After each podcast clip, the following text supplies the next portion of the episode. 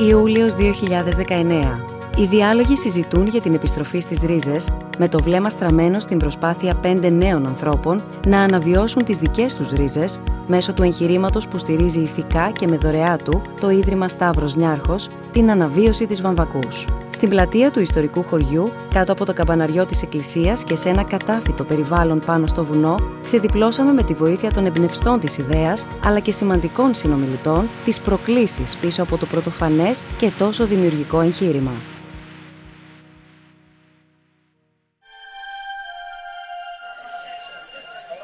Καλησπέρα σε όλους και όλες. Όσοι βρίσκεστε εδώ μαζί μας στην πλατεία της Βαμβακούς αλλά και όλοι και όσοι και όσες μας παρακολουθείτε και διαδικτυακά μέσω live streaming στη μηνιαία μας συνάντηση στο πλαίσιο των διαλόγων κάθε μήνα συναντιόμαστε σε εντελώς διαφορετικό πλαίσιο, σε εντελώς διαφορετικό σημείο πια και εκτός Αθηνών για δεύτερη φορά οι διάλογοι και βέβαια όπως κάθε μήνα με εντελώς διαφορετικό θέμα πάρα πολύ οι σημερινοί ομιλητές, πάρα πολύ ενδιαφέροντα όλα όσα έχουμε να συζητήσουμε και μόνο το γεγονός ότι βρισκόμαστε εκτός Αθηνών, σε ένα χωριό, σε ένα χωριό στη δυτική πλευρά του Πάρνονα, μας κάνει να αναρωτιόμαστε γιατί έχουμε έρθει εδώ. Έχουμε περάσει πάρα πολύ ωραία, έχουμε ζωντανέψει και εμείς νομίζω μέσα από όλες τις δραστηριότητες που εμπεριέχει η σημερινή ημέρα για κάθε γούστο, για κάθε ηλικία, για κάθε προτίμηση, εν πάση περιπτώσει.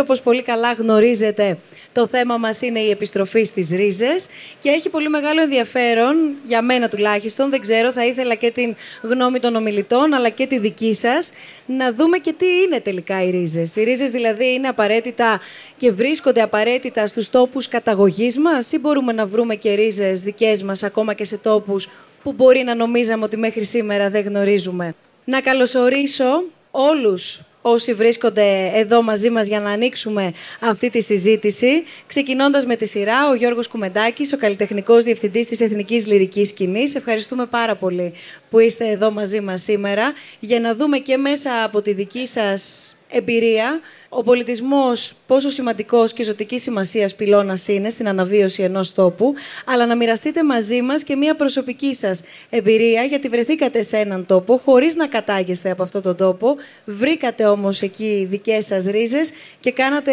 ό,τι καλύτερο για να τις δυναμώσετε κιόλας.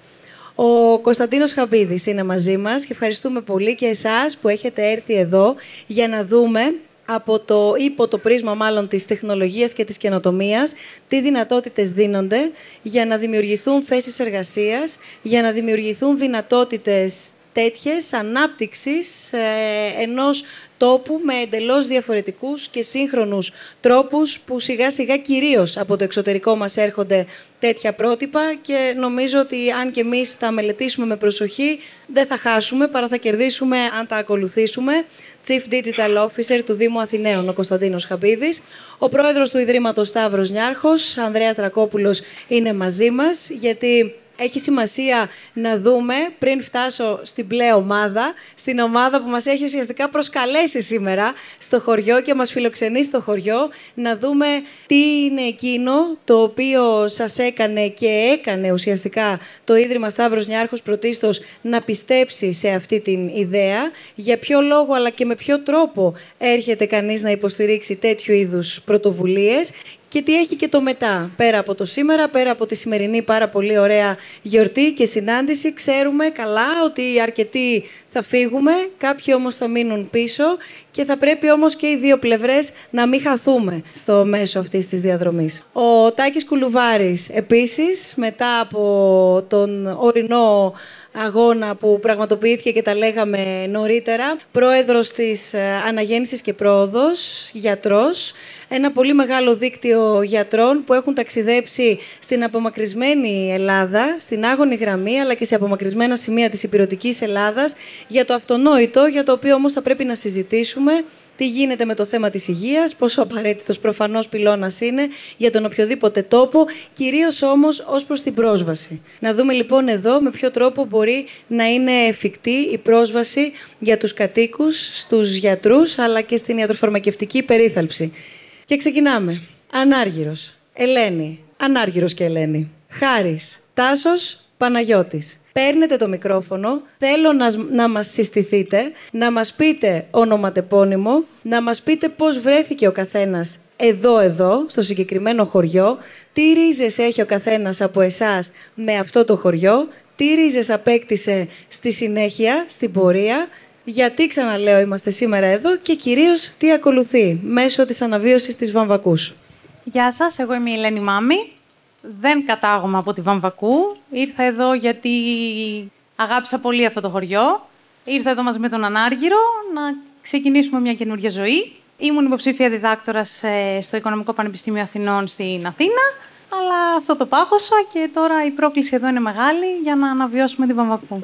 Καλώς ήρθατε. Εγώ ονομάζομαι Χάρης Βασιλάκος. Ε, κατάγομαι από τη Βαμβακού. Ερχόμασταν Παρασκευή, Σάββατο, Κυριακή πιο παλιά. Δεν μου άρεσε και τόσο το χωριό, να σας πω την αλήθεια. Κάθε φορά που μου έλεγε ο πατέρας μου θα πάμε στο χωριό, έλεγα στα πέντε μου, στα δέκα μου, πω από πάλι τα ίδια. Αλλά κοίτα να δεις που πέρασαν τα χρόνια. Χρηματιστής ήθελα να γίνω, φιλόλογος έγινα, έχω καταλήξει στη Βαμβακού. Τώρα βγάλετε τα συμπεράσματά σας. Αγαπάμε πάρα πολύ αυτό που κάνουμε και αυτό που σκεφτόμουν τώρα που ερχόμουν είναι ότι είχαμε να δούμε τόσο κόσμο από το 2013. Τότε τιμούσαμε την εκκλησία μας και το χωριό μας, το παρελθόν μας. Και σήμερα τιμούμε το μέλλον μας. Ευχαριστούμε πολύ. Καλησπέρα και από μένα. Καλώς ήρθατε. Ονομάζομαι Βερδίλος Ανάργυρος. Έχω καταγωγή από το χωριό και αποδεχτήκαμε την πρόκληση να αναβιώσουμε το χωριό μας. Και γι' αυτό είμαστε εδώ, για να συνεχίσουμε τα επόμενα βήματα τα οποία έρχονται. Γεια σας και από μένα. Είμαι ο Τάσος ο Μάρκος, με καταγωγή από τη Βαμβακού. Ασχολούμαι με τη Βαμβακού πολλά χρόνια, με τα κοινά της Βαμβακούς. Είμαι πρόεδρος. Αγαπώ πολύ τη Βαμβακού, δουλεύω για τη Βαμβακού και συνεχίζω να δουλεύω πιο πολύ παρέα με το ίδρυμα τώρα. Ευχαριστούμε πολύ. Γεια σας. Είμαι ο Τσουλιμιώτη Παναγιώτης. Κατάγομαι από τη Βαμβακού.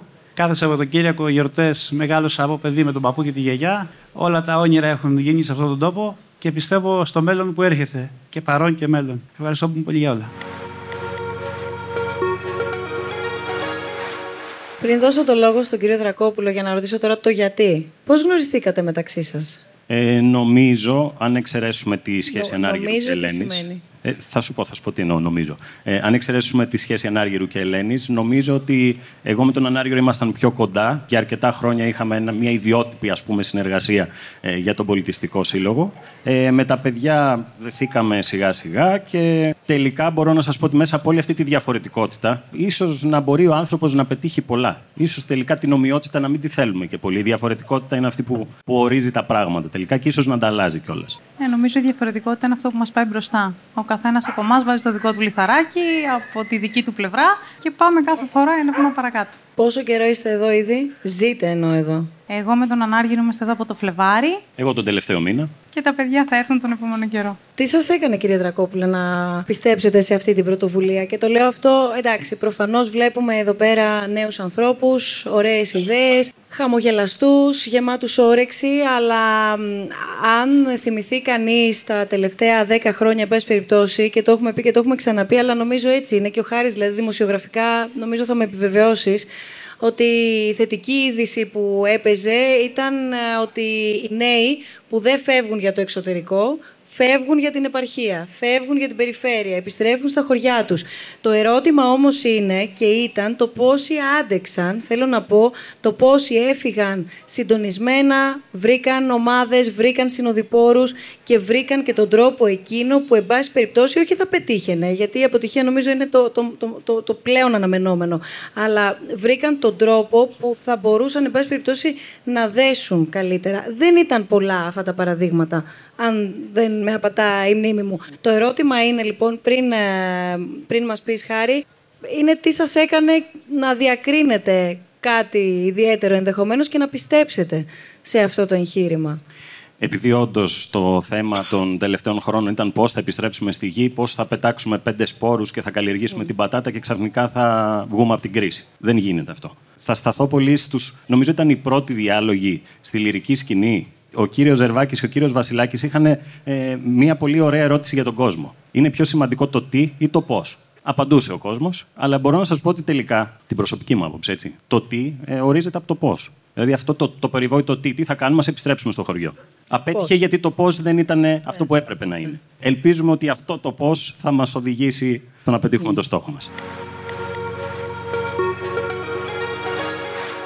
Κύριε Τρακόπουλε. Πρώτα απ' όλα, ευχαριστούμε όλους οι Τσεβαμβακού που μας καλωσορίσατε σήμερα, γιατί είμαστε και εμείς εδώ πέρα επισκέπτες. Ε, να πω ότι έχουμε με οικογενειακές ρίζες, γιατί ο προπάπους μου και η οικογένεια ήταν από εδώ. Και μάλιστα ο, ο Σπύρος Νιάρχος πέθανε σε ένα, σε ένα γαϊδουράκι στη Βαμβακού. Αλλά αυτός δεν είναι ο βασικός λόγος. Ο βασικός λόγος είναι οι πέντε με τις μπλε μπλούζες. Και το λέω αυτό γιατί μπορεί να είχαν έρθει και να είχαν μιλήσει για ένα οποιοδήποτε άλλο χωριό και πιστεύω ότι πάλι θα είχαμε πει ναι. Το ναι ήταν πολύ πιο εύκολο γιατί είχε να κάνει και με τη Βαμβακού. Το όραμα και το πώς και το τι είναι από την μπλε ομάδα. Εμείς απλώς βοηθάμε, όπως βοηθάμε πάρα πολλές άλλες δωρεές. Αυτό το οποίο πάντα κοιτάμε είναι αν οι άνθρωποι οι οποίοι κοιτάνε να κάνουν αυτό το έργο είναι πραγματικά δοσμένοι στο σκοπό.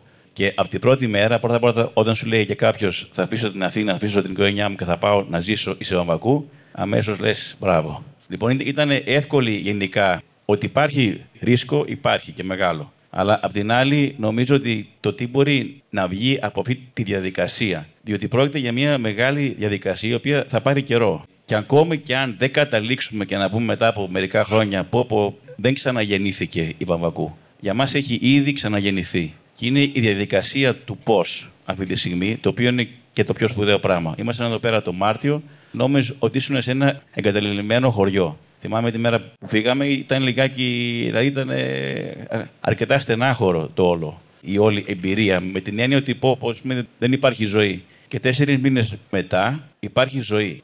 Θα έφτανε εδώ μια θεατρική παράσταση ή μια παράσταση της λυρικής; Όχι μόνο θα έφτανε, αλλά θα φτάσει σε λίγο. Έτσι δεν είναι σε 7 η ώρα. Θα δείτε την λυρική σκηνή σε ένα πρόγραμμα σύντομης διάρκειας. Χαίρομαι πάρα πολύ που βρίσκομαι σε αυτό το χωριό, γιατί μου θυμίζει τη δική μου περιπέτεια. Μια περιπέτεια που νομίζω ότι έχει περάσει ένας αιώνας, έχουν περάσει μόνο δυόμιση χρόνια. Έζησα 13 χρόνια σε ένα χωριό των Κυκλάδων, σε ένα χωριό της Τίνου, τα Ιστέρνια. Μπορούμε μετά να συζητήσουμε γιατί είναι μια έτσι λίγο πιο προσωπική κατάθεση που ενδεχομένως να ενδιαφέρει γιατί υπάρχουν πολλά κοινά χαρακτηριστικά. Αυτό που θέλω να πω σαν μια μικρή εισαγωγή. Πολύ πριν ανέβουν στα social media και πολύ πριν μάθουμε τι είναι τα Ιστέρνια και πολύ πριν πάρει τα πάνω της η Τίνος. Έχει πολύ μεγάλη σημασία. Έχει πολύ μεγάλη σημασία γιατί τα παιδιά εδώ, οι φίλοι μας, θα πρέπει να προσέξουν κάποια πράγματα στην ανάπτυξη, στη μεγάλη ανάπτυξη μιας τέτοιας ας πούμε κυψέλης, η οποία ενδεχομένως δεν θα μπορεί να αντέξει αυτό τουλάχιστον που εμείς οραματιζόμαστε, γιατί έγινε ανεξέλεγκτα μεγάλο. Αλλά μπορούμε να το συζητήσουμε αργότερα. Με εντυπωσιάζει πολύ ότι πριν από ένα μήνα ήρθαμε εδώ με την ομάδα του Ιδρύματος για να δούμε τους χώρους και το χωριό. Φυσικά εντυπωσιαστήκαμε πάρα πολύ από την ομορφιά, από το τοπόσιμο και ταυτοχρόνως βλέπουμε ότι Ήδη έχουν γίνει όλα αυτά τα οποία δεν περιμέναμε ότι θα γίνουν, τουλάχιστον εγώ λίγο φοβηθεί και βλέπω ότι τα πάντα πια λειτουργούν. Για μένα μία από τις μεγαλύτερες προκλήσεις είναι να αντέξει η όποια ομάδα δημιουργείται και το δεύτερο και είναι ισότιμης δυσκολίας είναι το πώς, ειδικά εάν δεν κατάγεσαι, αλλά και να κατάγεσαι από εκεί, έρχεσαι και ζυμώνεσαι με την τοπική κοινωνία. Το δεύτερο σημείο που έχω κρατήσει είναι το πώς το μοντέλο από το οποίο ξεκινήσατε στοχεύσατε στο να λειτουργήσει πολλαπλασιαστικά. Δηλαδή, να μην έρθει και να κάνει αυτό τον κύκλο τόσο γρήγορα εδώ και να μείνει εδώ, αλλά να μεταδοθεί και να, να επεκταθεί ευρύτερα και στα γειτονικά χωριά. Θέλω να ακούσουμε το δικό σας μοντέλο, τη δική σας σκέψη, προσέγγισης της εδώ κοινωνίας, της εδώ ζωής, του συγκεκριμένου χωριού, τους δικούς σας αν θέλετε άξονες, πριν περάσουμε στα διάφορα επιμέρους προγράμματα τα οποία ήδη έχετε ξεκινήσει ή θέλετε να ξεκινήσετε, στο πού εστιάζετε εσείς την προσοχή σας. Και έφερα από όσα μας διηγήθηκε μόλις τώρα ο Γιώργος ως παραδείγματα, αυτά που τουλάχιστον εμένα μου έκαναν εντύπωση, το πώς θέλησαν να παντρέψουν τη φύση και ό,τι, εν πάση περιπτώσει, γιατί γενικά μας βοηθάει. Η φύση μας βοηθάει. Ο τουρισμός μας βοηθάει αυτό το κομμάτι. Το θέμα είναι τι κάνουμε με το άλλο κομμάτι. Εκεί συνήθως λίγο δεν. Οπότε εδώ πέρα κρατώ αυτό το ιδιαίτερο πάντρεμα. Και το δεύτερο στοιχείο είναι το πώς το μοντέλο που ακολούθησαν και εφάρμοσαν στα Ιστέρνια πολλαπλασιαστικά λειτουργήσε και για άλλα χωριά και συνολικά για ένα ολόκληρο νησί. Η φύση πλέον είναι ο χώρος εργασίας μας έχει επιδράσει καταλητικά, θετικά καταλητικά, πρώτα απ' όλα στον ύπνο μας. Μπορώ να σας πω ότι ξυπνάμε νωρίτερα από ό,τι ξυπνούσαμε στην πόλη και αισθανόμαστε ότι έχουμε χορτάσει τον ύπνο. Μπορεί να σας φαίνεται αστείο, αλλά είναι πολύ απαραίτητο για να μπορείς να λειτουργήσεις όλη τη μέρα. Επίσης, είναι πολύ εκνευριστική πλέον η, η ζέστη της πόλης. Είτε αυτή λέγεται Σπάρτη, είτε λέγεται Αθήνα. Πέρα από αυτά τα, τα καταναλωτικά και τα, τα είδη πρώτης ανάγκης, όπως λέμε, η φύση, πέρα από τον τουρισμό, όπως είπες, δεν στεκόμαστε σε αυτό. Δεν πάμε να φτιάξουμε ένα χωριό το οποίο θα είναι αμυγός τουριστικό. Δεν λείπει αυτό, δεν θέλουμε αυτό. Θέλουμε να μείνουμε πιστοί στο χαρακτήρα που έχει το χωριό, στον παραδοσιακό αυτό χαρακτήρα. Και οι άξονες πάνω στους οποίους δουλεύουμε είναι τρεις. Ο ένας είναι οι υποδομές, αυτές που είδατε. Μπορούμε να πούμε ότι είναι κάποιες υποδομές αγροτουριστικές. Ο δεύτερος είναι η καινοτομία και ο τρίτος είναι η αγροτική παραγωγή, φυσικά. Αυτό το οποίο θέλουμε στην πραγματικότητα είναι να κρατήσουμε το χαρακτήρα του χωριού που βλέπουμε και να παρέχουμε σύγχρονες συνθήκες διαβίωσης για τους κατοίκους που υπάρχουν στην περιοχή και θα έρθουν. Ποιος είναι ο χαρακτήρας του χωριού, δηλαδή τι είναι αυτό που χαρακτηρίζει το χωριό, τι είναι αυτό που θέλετε να κρατήσετε στο χωριό, τι είναι αυτό που πρέπει να ξέρουμε και εμείς και να μάθουμε για το χωριό που δεν έχουμε έρθει πολλές φορές, ίσως κάποιοι να έρχονται σήμερα και πρώτη φορά εδώ. Θέλουμε να κρατήσουμε καταρχήν το παραδοσιακό του χαρακτήρα. Και πήγε, να... έξι. Αυτό είναι το ρολόι του χωριού. Ναι. Δεν λειτουργούσε όταν ήρθαμε, λειτουργεί τώρα το ρολόι του χωριού ένα από τα πράγματα τα οποία διορθώθηκε σταδιακά. Θέλουμε να κρατήσουμε την εικόνα του χωριού και θέλουμε να φέρουμε ανθρώπους οι οποίοι θα ζουν εδώ με σύγχρονες συνθήκες. Θα έχουν ε, το ίντερνετ που είναι μια βασική υποδομή, υπάρχει, αλλά θέλουμε υποδομές όπως η ίδρυυση, η αποχέτευση, γιατί είναι ένα χωριό που αυτή τη στιγμή ζουν 10-12 κάτοικοι.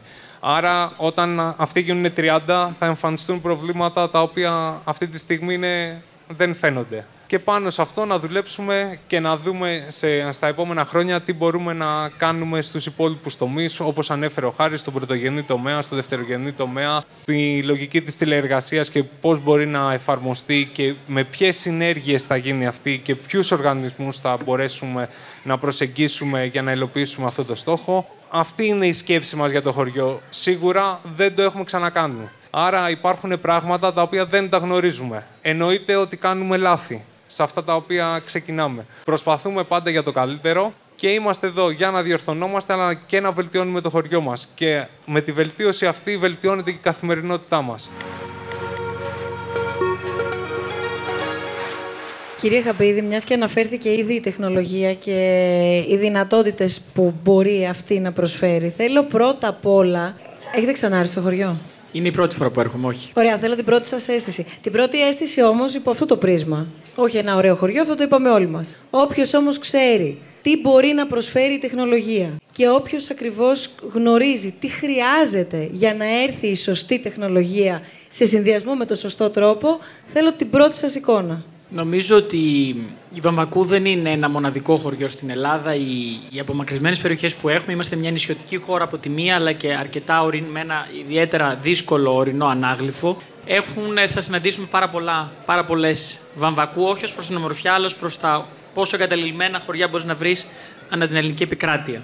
Η τεχνολογία δεν μπορεί να δώσει καμία λύση, καμία λύση αν δεν της περιγράψουμε το πρόβλημα δεν της περιγράψουμε την πρόκληση και δεν την αντιμετωπίσουμε ως εργαλείο για να πάμε μπροστά. Αν αντιμετωπίσουμε την τεχνολογία ως μια αγορά κάποιων εργαλείων, κάποιας πλατφόρμας, είναι βέβαιο, μαθηματικά βέβαιο, ότι θα οδηγηθούμε πάρα πολύ σύντομα σε. Ε, θα οδηγήσουμε το όποιο εργαλείο σε αχρησία. Έτσι λοιπόν πρέπει να περιγράψουμε στην τεχνολογία το πρόβλημα. Ποιο είναι το πρόβλημα που αντιμετωπίζουμε. Στην ουσία είναι ένα ιστορικό πρόβλημα. Οι άνθρωποι στο προϊστορικούς χρόνους, πάω λίγο πίσω, μακριά από την τεχνολογία, ζούσαν εκεί που μπορούσαν να μείνουν, εκεί που ήταν ασφαλές να μείνουν, για να συνεχίσουν μετά να ζουν σε χωριά ε, όλοι μαζί, γιατί οι πολλοί κάνουν πολιτισμό. Κακό χωριό τα λίγα σπίτια, λέει ο λαός, και μετά να συνεχίζουν να ζουν σε πόλεις και μετά να ζουν σε μεγάλες πόλεις. Πια όλα τα predictions που έχουμε, όλες τις προβλέψεις, είναι ότι όλο και περισσότερο ο παγκόσμιος πληθυσμός θα συγκεντρώνεται σε τεράστιες μεγάλες πόλεις. Όμως η πρόκληση είναι πώς εδώ θα φέρουμε ζωή, πώς εδώ θα φέρουμε ευκαιρίες ανάπτυξης και εδώ Ξαναλέω, δεν αρκεί να φέρουμε την τεχνολογία στο εργαλείο. Πρέπει να το σκεφτούμε ανάποδα. Πρέπει να αφαιρέσουμε το ρομαντισμό λοιπόν του αργαλιού και του γλυκού του κουταλιού και να σκεφτούμε να, να περιπέσουμε σε ένα νέο ρομαντισμό, το ρομαντισμό της τεχνολογίας. Τι μπορεί να μας δώσει, ας αφαιθούμε σε μια νέα πάτη, να το πω έτσι, αυταπάτη και να σκεφτούμε δημιουργικά. Και όταν λέω δημιουργικά, να δούμε ότι πώς μπορούμε να φέρουμε εδώ στη Βαμβακού ανθρώπους που θέλουν να αντιμετωπίσουν προκλήσεις, τεχνολογικές προκλήσεις. Ξέρετε, οι πληροφορικάροι είναι, δεν είναι φυσιολογικοί άνθρωποι, είναι γνωστό σε όλο τον κόσμο αυτό και έχουν την εξής ιδιαιτερότητα. Μπορούν να δουλέψουν οπουδήποτε, υπάρχει ίντερνετ ρεύμα και ίσως όχι γραφείο. Μπορεί να δουλέψουν και με το λάπτοπ στα πόδια τους. Έχουν λάπτοπ, δεν χρειάζονται μόνο υπολογιστές. Ε, ίντερνετ υπάρχει στη Βαμακού, από ό,τι είδα, είδα μια οπτική να ανεβαίνει.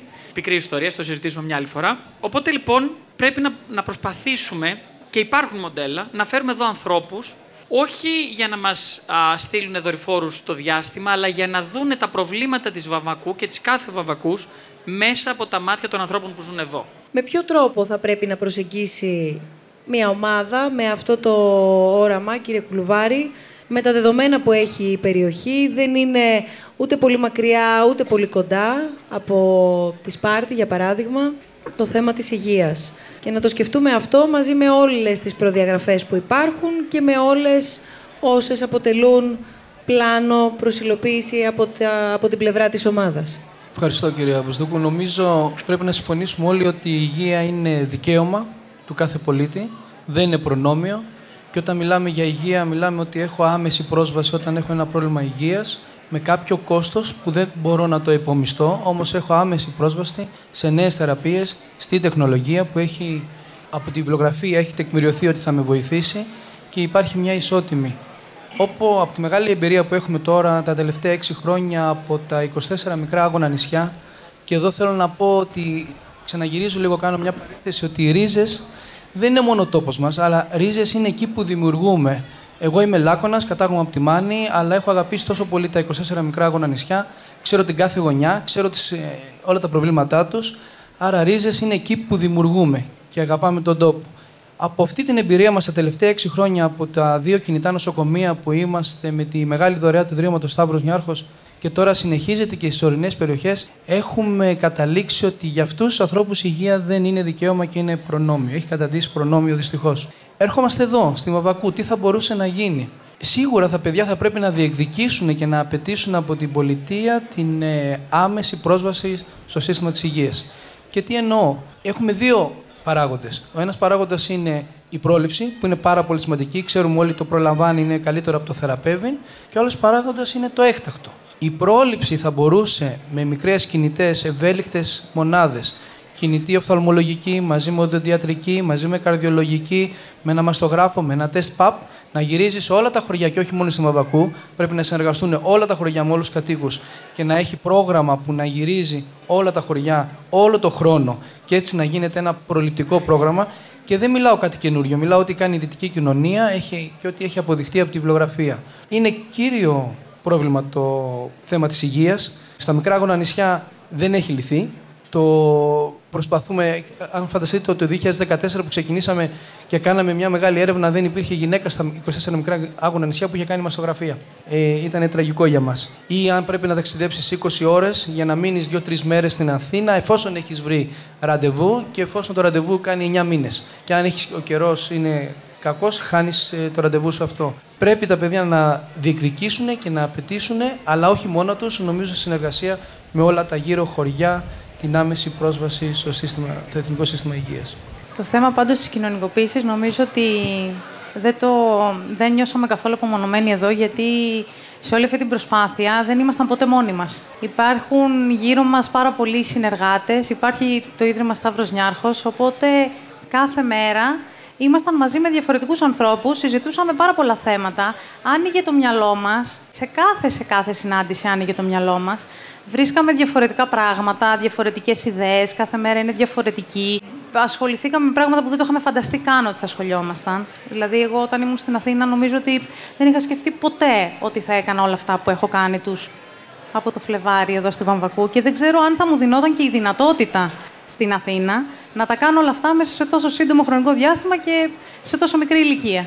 Νομίζω ότι αυτό είναι ένα στοιχείο που όλο αυτό το πράγμα, αλλά και την μετήκησή μας εδώ, την έκανε πάρα πολύ ξεχωριστή. Τι πρέπει να δοκιμάσει κάποιος που θα έρθει στο χωριό; Καριδάκι γλυκό. Έχετε; Αμέ. Πού είναι; Στο τελείωμα στην κάτω βρύση θα βρείτε καριδάκι γλυκό για όλους. Μάλιστα. Σε τι δραστηριότητα λάβατε μέρος σήμερα, τώρα θα σας ξεμπροστιάσω όλους. Δεν ανοίγει το μικρόφωνο. Εδώ, ορίστε. Λοιπόν, καταρχήν θέλω να υποσχεθώ ότι η Εθνική Λυρική Σκηνή το συζητήσαμε ήδη, το έχουμε ήδη συζητήσει με τα παιδιά. Ε, θα βοηθήσει σε ένα πρόγραμμα φιλοξενίας και μάλιστα από φέτος το χειμώνα. Κάποια στιγμή θα το ξεκινήσουμε. Θέλει αρκετή δουλειά, ακριβώς γιατί πιστεύουμε στην ομαδική εργασία και νομίζω ότι είναι ο μόνος τρόπος για να έχεις σαφή και μεγάλα αποτελέσματα. Οπότε είμαστε κοντά τους και πολύ σύντομα μαζί θα συναποφασίσουμε τι θα είναι αυτό και πώς θα αναπτυχθεί. Σε λίγο επίσης η Εθνική Λυρική Σκηνή Αποφεύγεται. είναι έτοιμη. Δεν ξέρω, είναι, τους βλέπω όλους κρυμμένους. Οι καλλιτέχνες, εγώ ρώτησα εσείς που λάβατε συμμετοχή. Θα ξεμπροστιάσουμε χρειαζόμαστε όλους, βοήθεια. όλους τους Δεν άλλους. Χρειαζόμαστε. Θα περάσουν όλοι στη σειρά. Ναι. Περιμένω. Θα μείνω εδώ και θα περιμένω. Λοιπόν, καθώς ερχόμαστε με φίλους, αυτό δεν το ακούσεις; Ότι Εγώ φάγαμε, δεν ακούσω κάτι, δεν ξέρω. φάγαμε εκπληκτικά στις καριές. Τι φάγατε; Νομίζω τα πάντα. Πολλών ειδών κρέατα. Πραγματικά συγκλονιστικό Έχει φαγητό. μείνει κενό καθόλου για την κάτω βρύση, γιατί μετά έχουμε συνέχεια. Ναι, δεν είναι και μικρή απόσταση. Οπότε μέχρι να πάμε σίγουρα θα μας έχει έρθει η όρεξη. Είμαι, είμαι σίγουρος ότι αυτό, αυτή η προσπάθεια θα καρποφορήσει και μάλιστα σύντομα γιατί βλέπω μεγάλο πάθος στα παιδιά. Το έχω διαπιστώσει και στις πρώτες μας κου, κουβέντες. Και χωρίς αυτή την αγάπη, την ουσιαστική αγάπη, γιατί δεν είναι εύκολο. Δεν είναι καθόλου εύκολο να ζεις ιδιαίτερα σε σε ένα τέτοιο χωριό το χειμώνα. Το είπαν τα παιδιά με πλάκα, αλλά ξέρω τι σημαίνει. Υπάρχει ένα κομμάτι ρομαντισμού. Το κομμάτι του ρομαντισμού είναι ισχυρό, αλλά δεν φτάνει. Και μετά υπάρχει και μια πραγματικότητα την οποία πρέπει να την αντιμετωπίσεις και μάλιστα οργανωμένα. Σε αυτή την πραγματικότητα, αν μπορούμε να συμβάλλουμε ως λυρική σκηνή, θα το κάνουμε σίγουρα. Και αυτό είναι αυτό που μπορώ να υποσχεθώ αυτή τη στιγμή. Σας ακούμε. Καλησπέρα και από μένα. Ονομάζομαι Κουτσοβίτης Παναγιώτης. Έχω μεγαλώσει εδώ στη Βαμβακού. Έχω περάσει πάρα πολύ ωραία χρόνια. Έχω κάνει όνειρα. Μετά από λίγα χρόνια τα όνειρα άρχισαν να χάνονται γιατί έβλεπα το χωριό μου να ερημώνει. Και τώρα, χάρη στο Ίδρυμα Νιάρχος και σε αυτά τα πέντε παιδιά, αρχίζουμε πάλι να ονειρευόμαστε. Όταν έγινε μία συνάντηση στο καφενείο το χειμώνα, υπήρχαν πολλές ενστάσεις ερωτηματικά. Αυτό που κράτησα από εκείνη τη συνάντηση ήταν ότι όλοι θέλουμε. Όπως και εδώ πέρα, πολλοί θέλουμε, κάνουμε ευχές κτλ. Αυτά τα πέντε παιδιά που τώρα τα βλέπετε όλα στολισμένα, μια χαρά όμορφα, αύριο θα φορέσουν τα ρούχα της δουλειάς, θα κοπιάσουν, θα μοχθήσουν. Δεν πρέπει λοιπόν να αφήσουμε αυτά τα πέντε παιδιά μόνα τους. Πρέπει να υπάρχει μεγάλος εθελοντισμός από όλους μας και πρώτα απ' όλα από μένα και από εκεί και μετά να υπάρχουν και συνεργασίες. Ωραία τους χειροκροτούμε και είναι ένα θάρρος που τους δίνουμε. Αλλά αύριο πρέπει να βοηθήσουμε τουλάχιστον η μισή. Τουλάχιστον πιο πολλοί, πιο λίγοι. Θέλουν μία βοήθεια. Και αυτό το λέω για όλους τους πατριώτες και τους μη πατριώτες. Γιατί ό,τι γίνει στη Βαμβακού, όπως ακούσαμε, θα έχει αντίκρισμα σε όλους. Ευχαριστώ πολύ. Παρακαλώ πολύ ο κύριος εκεί.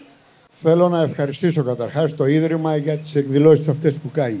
Εδώ μπορεί να γίνει μια αφετηρία, ώστε ο Πάρωνας να γίνει μια Ελβετία. Μπορούν να γίνουν τέτοιες δράσεις με μικρό κόστος. Υπάρχουν ιδέες να γίνει γαστρονομικός προορισμός, να γίνει βιωματικός τουρισμός, να γίνει πολιτιστικός τουρισμός.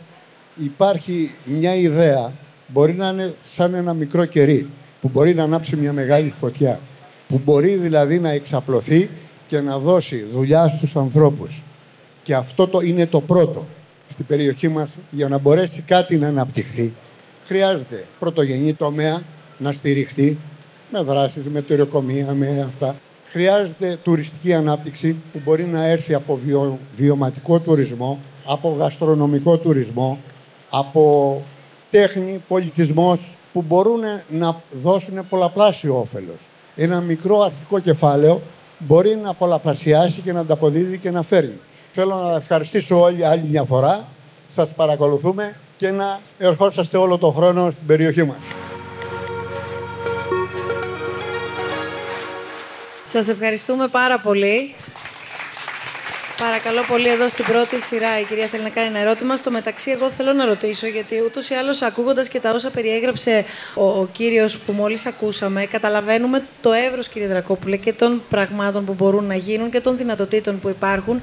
Η διάθεση, βέβαια, εγώ θα συμπληρώσω τώρα από τη δική μου σκοπιά. Πολλές φορές έχουμε δει, όσοι είμαστε παρατηρητές, για υποστήριξη να υπάρχει, ε, αρκεί να υπάρχει και η υλοποίηση στην πορεία, πέρα από τη στιγμιαία χαρά της ε, υποστήριξης εννοώ. Οπότε αυτό που θέλω να ρωτήσω είναι αν θα μπορούσε να σκεφτεί κανείς ότι ό,τι συμβαίνει εδώ και ό,τι συζητάμε και ό,τι πρόκειται να γίνει μπορεί να αποτελέσει την αφετηρία έτσι ώστε πολλαπλασιαστικά να γίνει κάτι για την ευρύτερη περιοχή ή να εκπονηθεί ένα σχέδιο που να αφορά, εν πάση περιπτώσει, την ευρύτερη περιοχή. Ναι, ε, πρώτα απ' όλα να, να πω ότι είπατε η- η- στην αρχή ότι να γίνει ο Πάρονα σαν την Ελβετία. Δεν έχει να ζηλέψει τίποτε ο Πάρονα από την Ελβετία.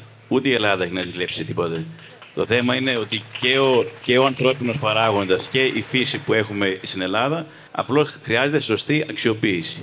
Αυτό είναι το ένα. Το άλλο είναι ότι πιστεύω πάντα στις, ε, στις, στις πολλαπλασιαστικές επιδράσεις κάποιου γεγονότος. Λοιπόν, δεν υπάρχει αμφιβολία ότι χάρη στη Βαμβακού στρέψαμε πάλι την προσοχή μας στην ευρύτερη περιοχή της Λακωνίας. Όπως ξέρετε, ε, έχουμε κάνει δράσεις για παραπάνω από 22 χρόνια σε όλη, σε όλη την επικράτεια και αυτό στάθηκε σαν αφορμή ε, και πάλι να εστιάσουμε την προσοχή μας στην ευρύτερη περιοχή της Λακωνίας. Και ως εκ τούτου είχα συναντηθεί και με το σεβασμένο το Μητροπολίτη Ευστάθιο που είναι σήμερα και μαζί μας και τον ευχαριστούμε. Και χάρη σε αυτό προχωράμε τώρα στην, ε, στη σχολή το να χτίσουμε και να εξοπλίσουμε τη σχολή Βυζαντινής Μουσικής και Αγιογραφίας. Επίσης, ε, όσοι μας παρακολουθείτε, ξέρετε αυτό που κάνουμε η πρωτοβουλία για την υγεία, που είναι ένα μεγάλο project και πάλι σε όλη την επικράτεια. Επισκεφθήκαμε το νοσοκομείο της Σπάρτης, το οποίο είναι αρκετά στενάχωρο στην κατάσταση στην οποία βρίσκεται και έχουμε αποφασίσει να χτίσουμε και το καινούριο νοσοκομείο στη Σπάρτη. Και... Είχε έρθει πριν από ένα μήνα περίπου ο Ρέντζο Πιάνο, ο οποίος είναι ο, ο διεθνούς φήμης αρχιτέκτονας από την Ιταλία και πολύ φίλος του Ιδρύματος, γιατί όπως ξέρετε έχει χτίσει το κέντρο πολιτισμού στην Αθήνα. Θα χτίσει και τα δύο νοσοκομεία και στην Κομωτινή και στη Θεσσαλονίκη και θα προχωρήσουμε, βέβαια με τη σύμφωνη γνώμη, ε, να χτίσει και το νοσοκομείο, καινούριο νοσοκομείο στη Σπάρτη.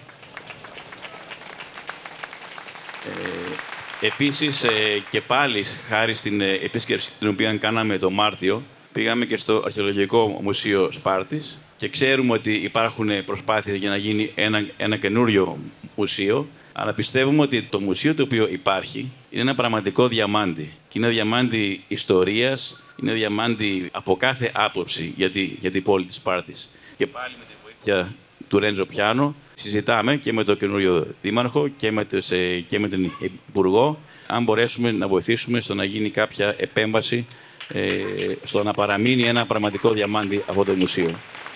Ε, έχουμε κάνει και το, και το Μουσείο Ψηφιδωτών ε, με τον κύριο Μαρβιτσιώτη που είναι σήμερα και, και μαζί μας και τον ευχαριστούμε. Ε, οπότε, όπως βλέπετε, όλα αυτά το ευχαριστώ στην πλέον ομάδα.